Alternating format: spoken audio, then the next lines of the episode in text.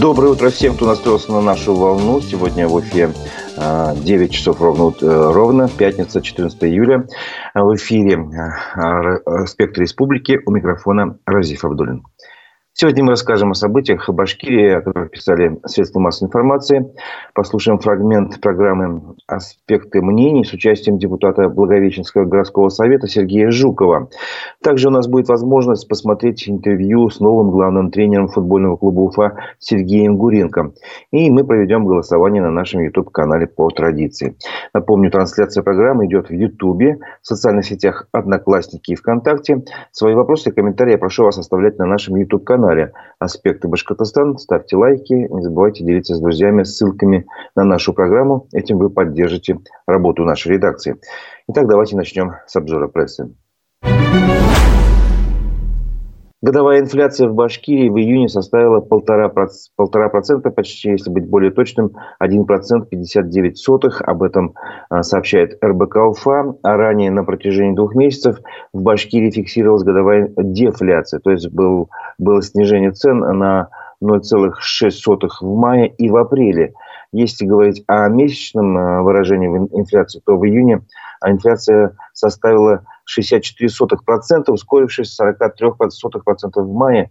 А вот. Э, больше всего подорожали э, услуги на 9,47%. Э, вот. За 6 месяцев продовольственные товары республики подорожали на 2% с небольшим 2,29%. Вот. При этом плодовочная продукция подешевела на 4,8%. А, вот об этом говорилось в сообщении РБК УФА. А также о ценах э, сказал УФА-1, но уже о других ценах. Башнефть в шестой раз за лето подняла цены на бензин. Так называется заголовок, э, заметка УФА-1. Э, новые цены появились на сайте компании и на заправках. Последний раз ценник поднимался 4 июля, средний на 30 копеек, напоминает издание.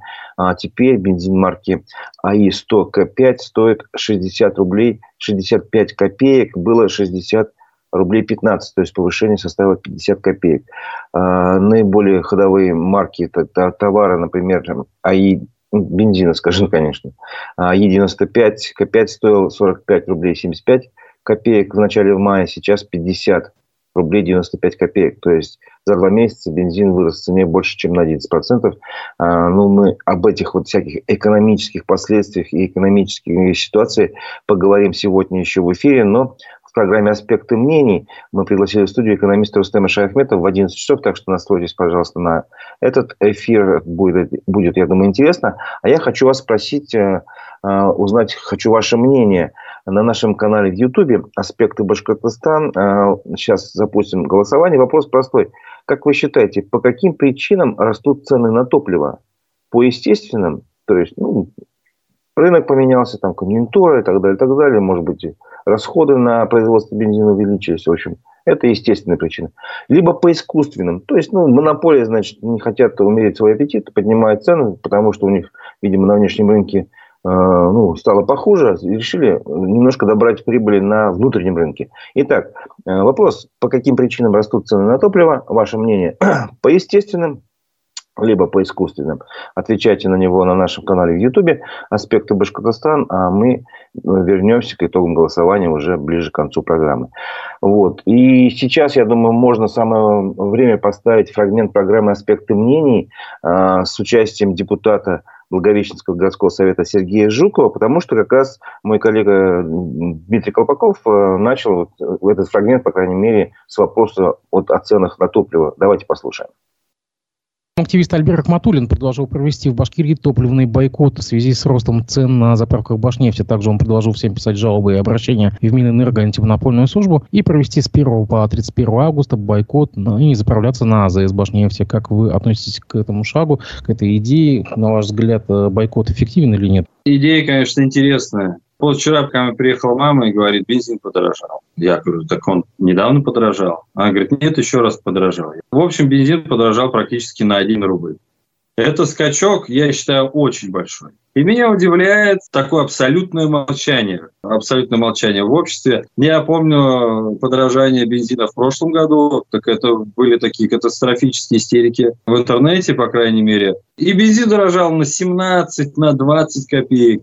Сегодня бензин дорожает практически на рубль за две недели, что ли, и люди как это спокойно, спокойно все воспринимают. Если брать относительно бойкота, который предлагает Рахматуллин, давайте рассмотрим ситуацию на примере Благовещенска. У нас в Благовещенске три бензиновые заправки, даже пять. Две заправки из пяти Башнефти. Три заправки являются частными. И эти три заправки частные покупают бензин. Где? В Башнефти. Что мы можем здесь сделать? Как мы можем бойкотировать эти заправки, даже если мы придем к общему мнению с Альбертом Рахматуллиным?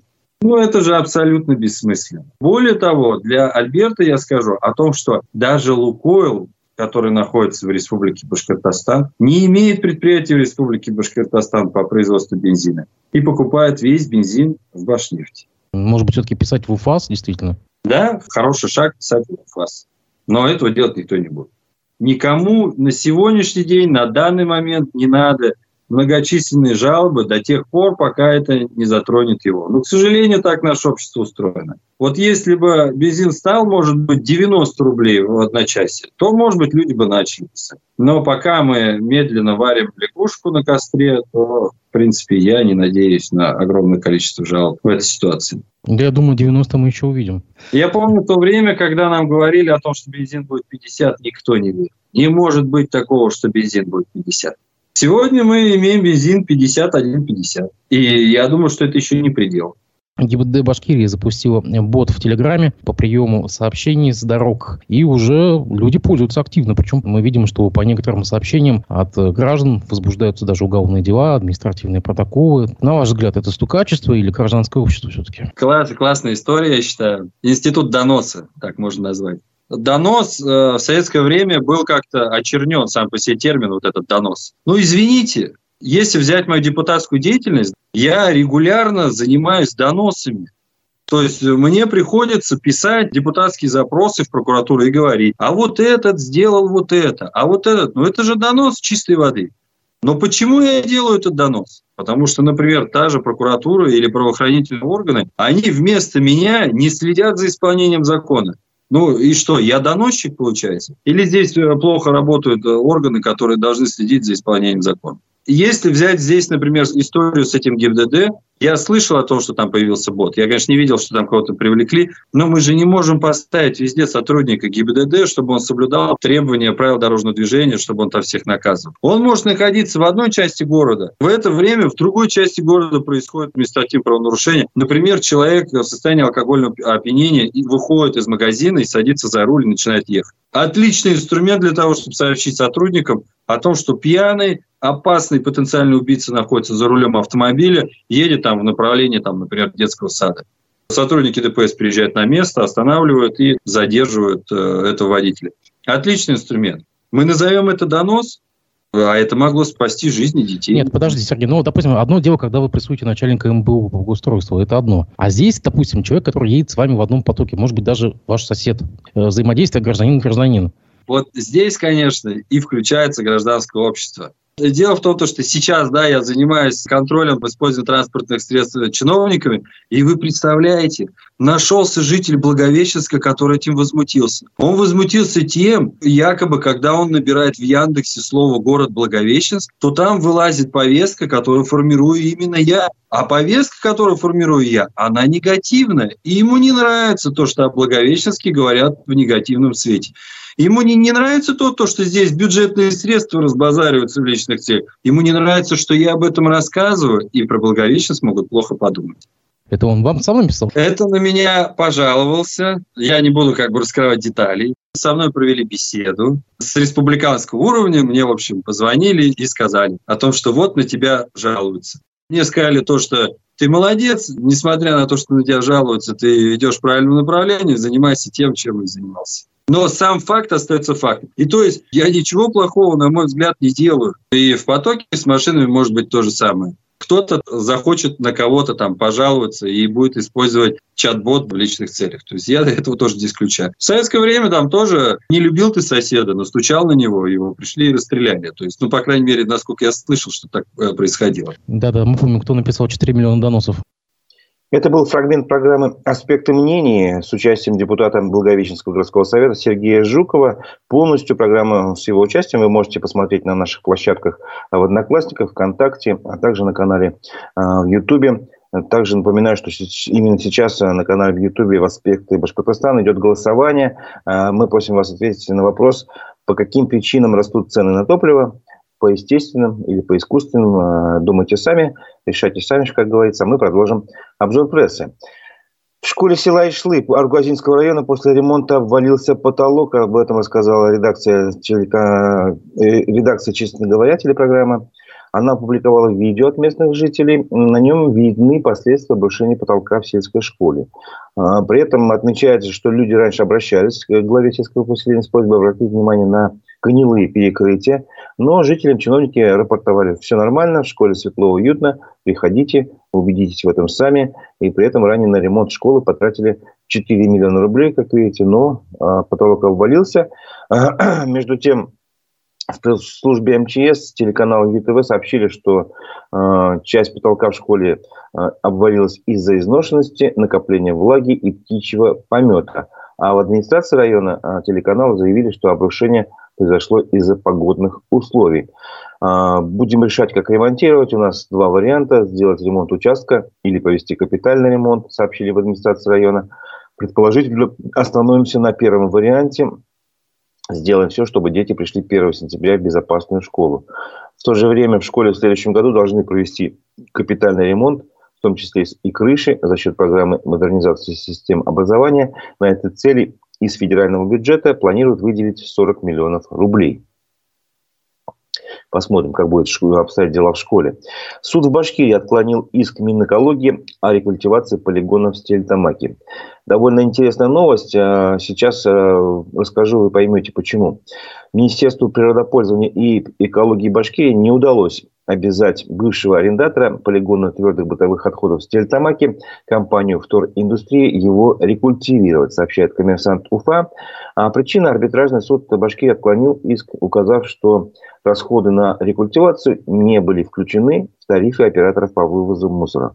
Еще раз повторяю, расходы на рекультивацию не были включены в тарифы операторов по вывозу мусора. Компания предпринимала все попытки изыскания возможности получения средств из, на эти цели, но органы власти республики со своей стороны не разрешили проблему, говорится в решении суда.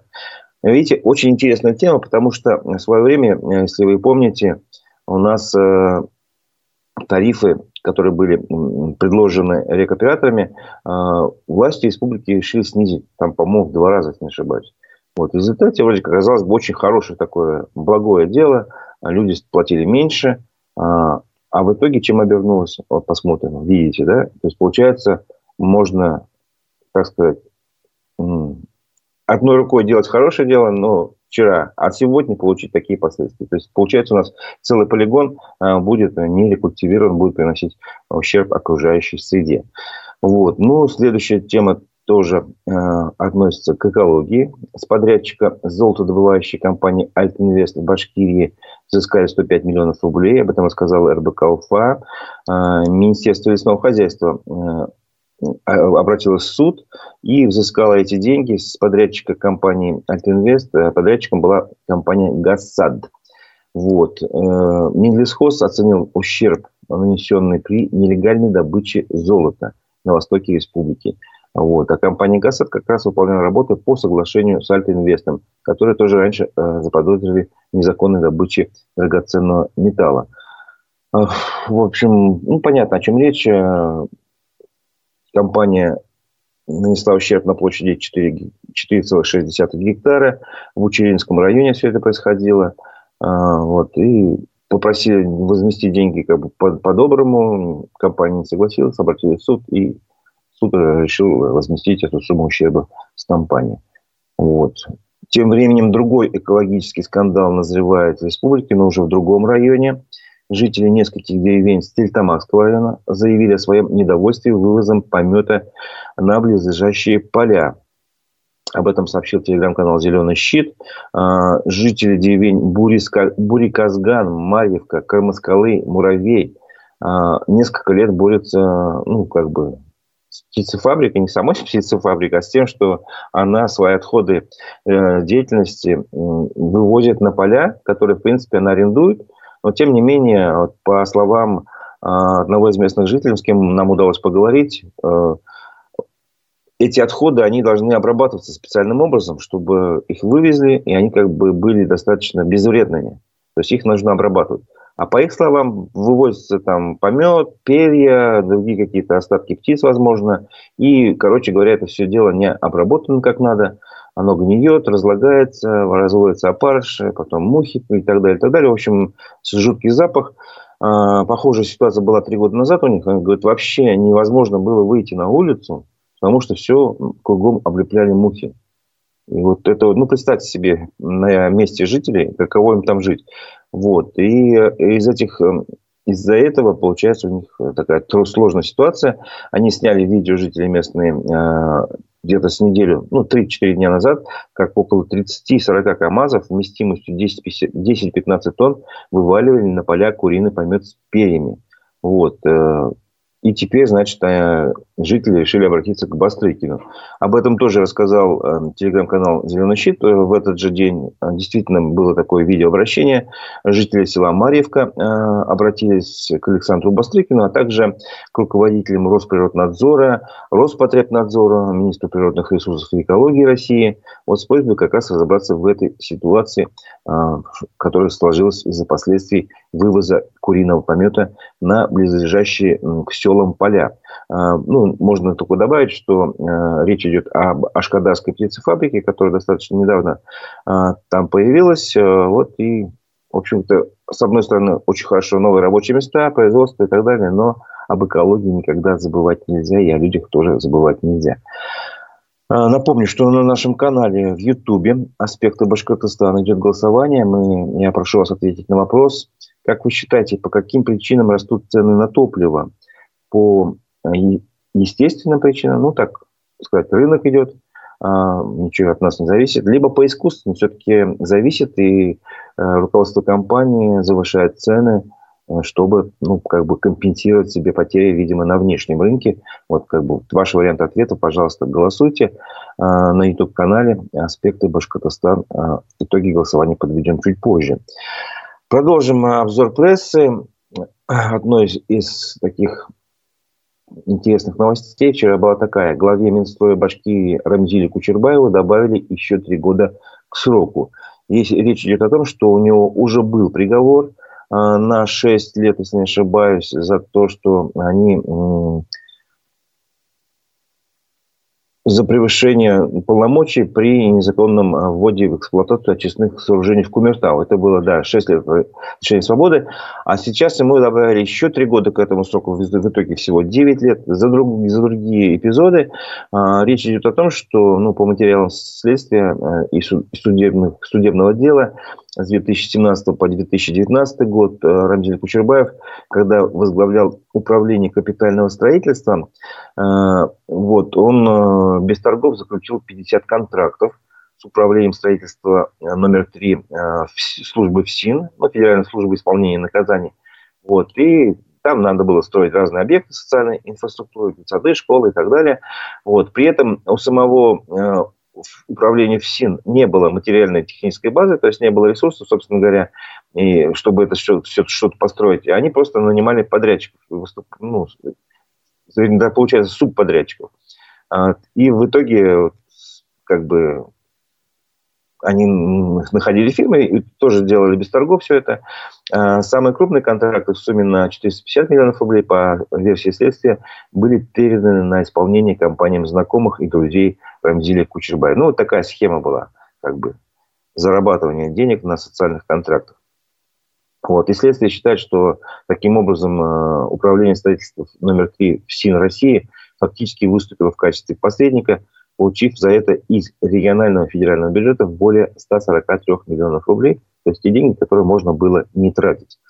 Вот. И подсудимые не признали свою э, вину. Там, в том числе, кроме Кучербаева, был еще за, э, фигурантом дела бывший директор управления строительством номер 3 в СИН как раз Руслан Валишин. Вот, э, но, тем не менее, их осудили. А, напомню, Рамзиля Кучербаева в совокупности к 9 годам лишения свободы, а Руслана Валишина к 5 годам лишения свободы. Вот. Пока приговор не вступили в силу, ну, то есть еще есть возможность обжаловать в апелляции, но тем не менее такое решение есть. Еще была новость из зала суда, скажем так, не, не, вернее, связана с судебной системой, так будет точнее. Об этом и сказал комиссант УФА и адвокат э, Виталий Буркин. Э, житель Башкирии Футхула Исхаков потребовал компенсации э, за незаконное лишение свободы своей на 13 лет в размере 450 миллионов рублей. Вот, он подал иск в Ленинский районный суд о взыскании этой суммы с Министерства финансов России. Напомню немножко историю. Сейчас Фатхуле Исхакову 86 лет, он жив и здоров, но в 59 году был задержан он давно, получается, очень давно, сотрудниками милиции в своем доме по подозрению, по обвинению в покушении на убийство трех женщин. Его осудили на 15 лет, потом немножко ему срок снизили до 13. Вот. Но суть в том, что он был невиновен. Даже в деле появился человек, который признался, что он сам совершил это, ну, вот это покушение на убийство. Ну, тогда следствие, там, органы прокуратуры, не знаю, в общем, на это внимание как бы то ли не обратили, то ли не захотели, то ли не стали ну, ничего делать. В итоге э, он просидел 13 лет, вышел на свободу, стал добиваться справедливости, имея новые вот эти обстоятельства и прочее. И в конце концов в мае только в мае этого года ему удалось добиться справедливости. Верховный суд э, удовлетворил его жалобу, признал его невиновным и отменил обвинительный приговор. За ним было признано право на реабилитацию. Ну, а право на реабилитацию, это значит, какие-то, возможно, он может теперь э, требовать возмещения ущерба своего. Вот он оценил этот ущерб в 450 миллионов рублей, а, объяснил, что на протяжении всего следствия подвергался насилию и унижению со стороны сотрудников милиции и прокуратуры, цитирую, «меня били и морили голодом, заставляя признаться в преступлении, которое я не совершал», а, говорится в заявлении Фатхова Исхакова. Вот. А Виталий Буркин прокомментировал, что государство, которое издевалось над человеком, должно возместить все сполна. А, Виталий Буркин защищал его интересы в суде, напомню. Все закончилось очень, ну, хоть и долго длилось разбирательство, но закончилось в пользу гражданина. Это очень редкий случай.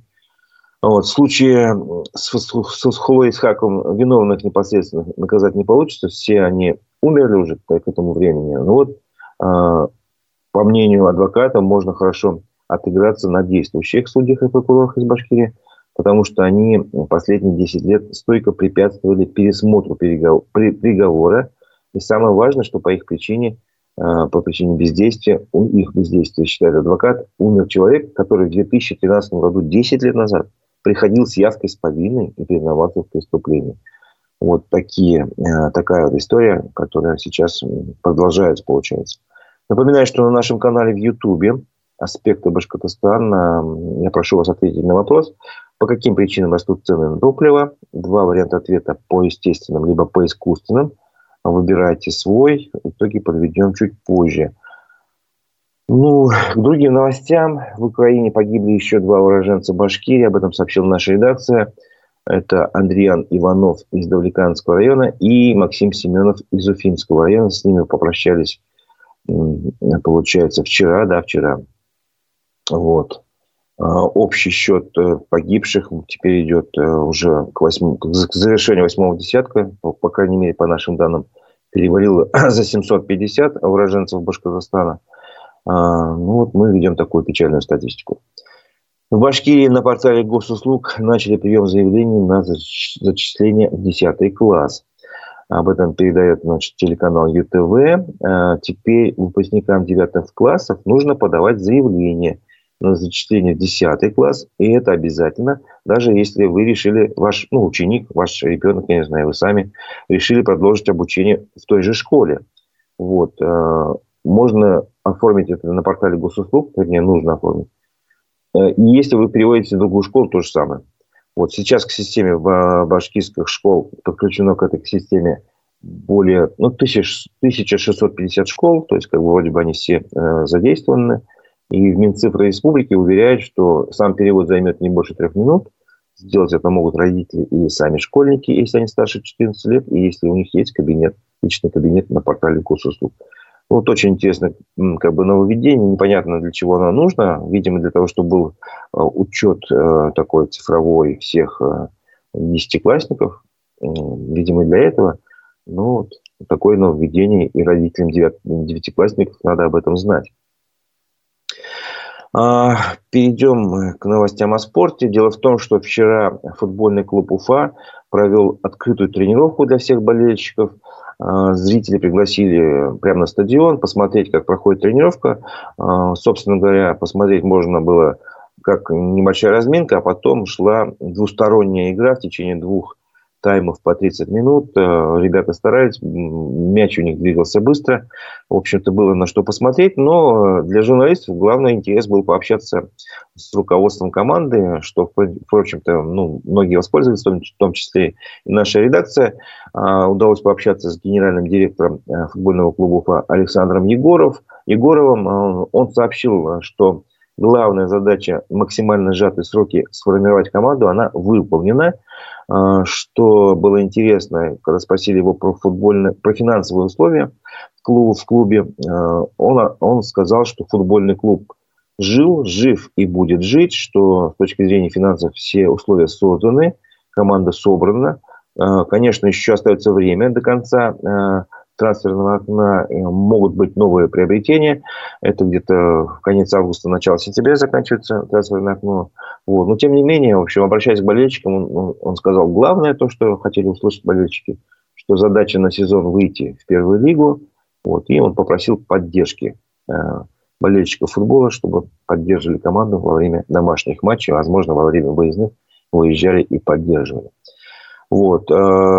И главный тренер футбольного клуба УФА Сергей Гуренко выступил сначала перед открытой тренировкой команды. Он сказал, что то же самое повторил, в принципе, мысль, что команда сделает все, чтобы вернуться в высшую лигу. Ну, то есть задача стоит уже после первой и выше. Это как бы на долгий срок, ну, как минимум на два года.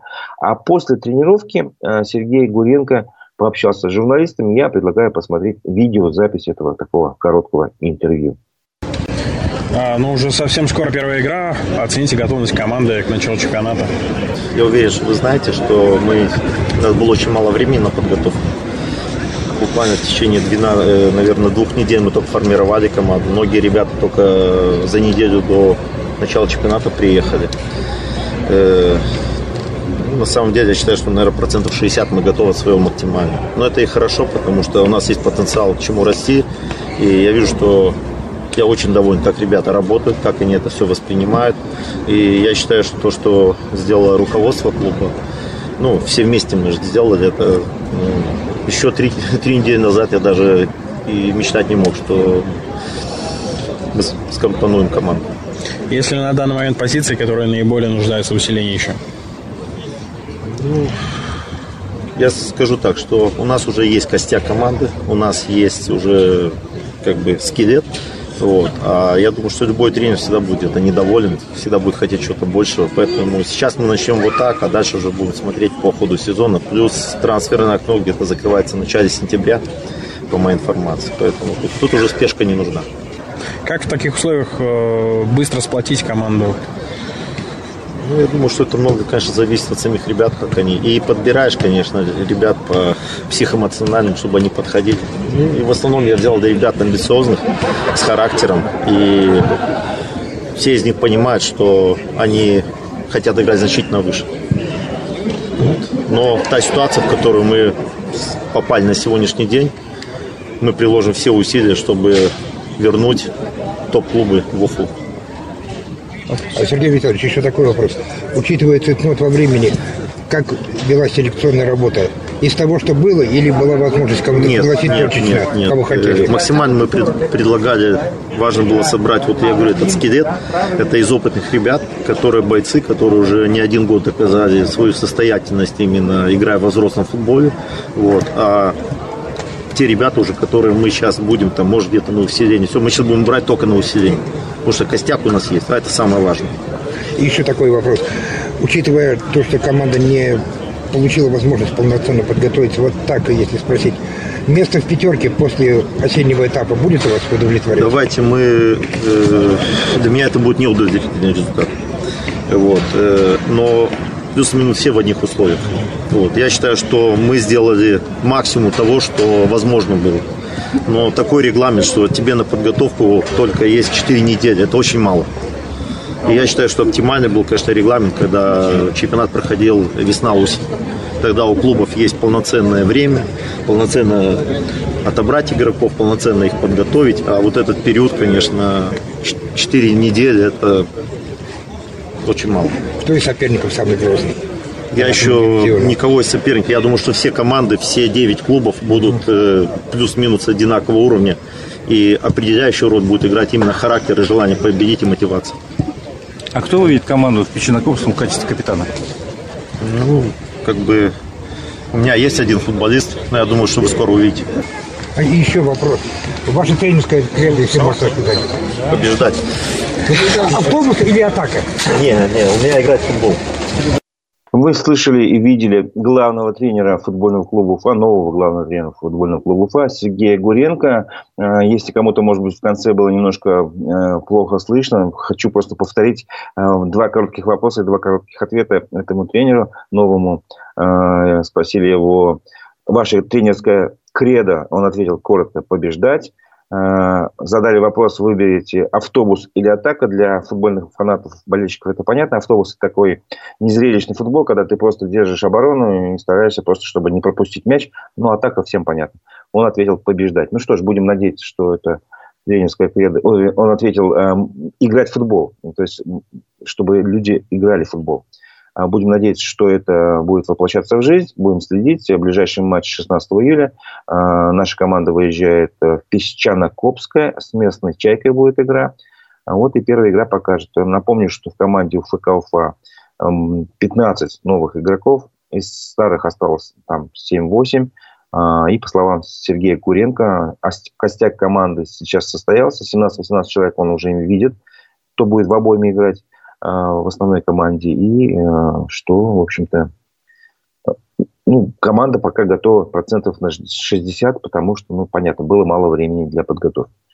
А, напоминаю, что на нашем YouTube-канале а, «Аспекты Башкортостана» идет голосование. Вам осталось буквально 2-3 минуты, чтобы проголосовать, высказать свое мнение по вопросу, по каким причинам растут цены на топливо, по естественным либо по искусственным. А я пока хочу вас познакомить уже с повесткой российской и мировой. А, прочитать вечерний выпуск новостей телеграм-канала «Эхо новости».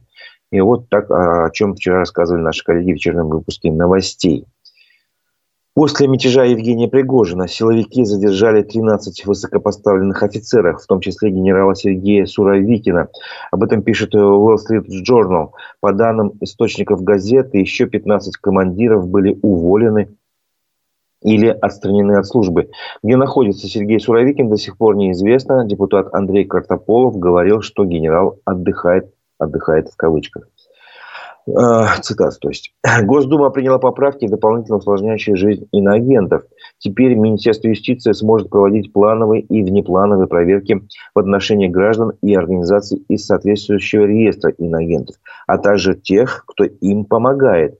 Ограничения, предусмотренные для иноагентов, должны будут соблюдать и те, кто с ними взаимодействует. Там идет речь о разных достаточно крупных штрафах. А ФСБ за день отчитался сразу о трех делах о государственной измене против жителей Курской области, шпионивших на вооруженные силы Украины, против жителя Орловской области, переводившего деньги украинской армии, и жителя Владимирской области, якобы собиравшегося вступить в Легион Свободы России. Свобода России – это организация, признанная в России террористической, запрещенная. Вот. И последнее дело, четвертое, о котором стало известно вчера, стал арест в Самаре женщины, склонявшей местного жителя к государственной измене. Суд в Краснодаре арестовал Сергея Денисенко, подозреваемого в убийстве бывшего подводника Станислава Ржицкого. В ходе заседания подсудимый сказал, что не сотрудничал с украинскими спецслужбами и имел некий личный мотив. Сергей Денисенко, уроженец города Сумы, имеет украинское и российское гражданство. А в Москве при получении взятки задержали заместителя главы Минцифры Максима Паршина. Об этом сообщил депутат Александр Хинштейн. По его информации, это произошло э, позавчера, получается, уже в одном из столичных ресторанов при передаче заместителя министра 3,5 миллионов рублей. По предварительной версии, деньги предназначались за помощь в выделении грантов. Власти Киева запретили публично исполнять песни на русском языке. В городском совете объяснили это необходимостью защитить информационное пространство от гибридных влияний государства-агрессора. Кавычки, цитата, короче. А ранее власти разрешили заменить советский герб на щите скульптуры Родина Мать в Киеве на государственный герб Украины на трезубец. К забастовке сценаристов в Голливуде планируют присоединиться и профсоюз актеров, в который входит 160 тысяч человек. Они настаивают на повышении оплаты труда и ограничении использования искусственного интеллекта на съемках. Массовая забастовка грозит полностью остановить процесс кинопроизводства. Это был вечерний выпуск новостей телеграм-канала «Эхо новости», а сейчас нам пора подвести итоги голосования. Напомню, мы э, на нашем канале в Ютубе «Аспекты Башкортостан» э, спрашивали вас, по каким причинам, э, на ваш взгляд, растут цены на топливо, по естественным или искусственным.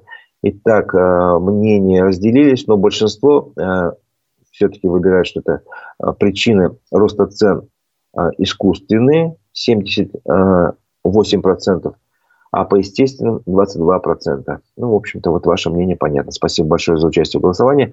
А, мне остается лишь напомнить, что а, в 11 часов а, в нашей студии будет экономист Рустем Шайхметов, программа «Аспекты мнений». Задавайте вопросы на нашем канале в Ютубе. Вот, э, в 11 часов, напоминаю еще раз. А я с вами прощаюсь на этом. Это была программа «Аспекты республики». У микрофона был Разив Абдулин. Всего доброго.